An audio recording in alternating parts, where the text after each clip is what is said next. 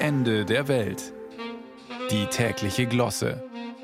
Ein Podcast von Bayern 2.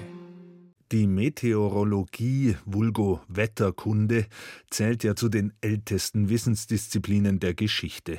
So hat schon der Wiener Soziologe Otto Neurath vor 100 Jahren die moderne Wissenschaft mit dem Verhalten der Indianer beim Büffeltanz verglichen. Eine Abhandlung, die wir heute freilich nicht mehr so betiteln würden, die aber sinngemäß darauf hinausläuft, dass moderner Wissenschaftler und Schamane in ihrem Wirken gleichermaßen Versuch und Irrtum ausgesetzt sind bei ihren Vorhersagen. Der wesentliche Unterschied bestehe demnach darin, dass der Schamane mit Sanktionen bis zum Tod rechnen musste, wenn der versprochene Regen fürs Getreide oder die Sonne für die Jagd ausblieben. Heutige Meteorologen leben da deutlich risikoärmer. Geblieben sind die Unwägbarkeit und die besonderen Rituale, wie mit tänzerischen Bewegungen wild gestikulierend um Karten herum das Wetter für die kommenden Tage beschworen wird. Geblieben ist auch, dass es trotz immer aufwendigeren Rechenmodellen und Analysegeräten weiterhin spannend bleibt.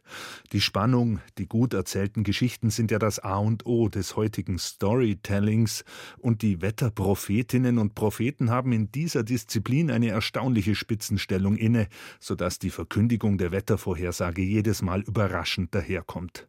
Täglich, stündlich sammelt sie die Massen vor den Bildschirmen, Radio und sonstigen Geräten und gibt immerwährend neuen Diskussionsstoff ab. Auf Wetter-Apps ziehen Regenschauer minutengenau über die Landkarte, die sich dann im letzten Moment doch wieder anders entscheiden. Und wer möchte heute in dieser Minute sagen, wann und wo genau Schnee, Regen und Eisregen in diesen beiden Tagen niedergehen werden? Sicher ist, es wird Folgen haben. Blechschäden auf der Straße, die S-Bahn wird ausfallen, Rutschgefahr.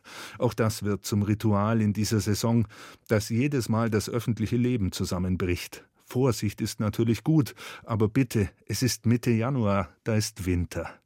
Und auch wenn in diese Regel einige Unschärfe reingeraten ist in letzter Zeit, ein Stück weit sortentypisch sind die Jahreszeiten schon noch. Glätte, Eis und Schnee im Januar, diese Überraschung könnte auch ein büffeltanzender Novize einst schon enthüllt haben.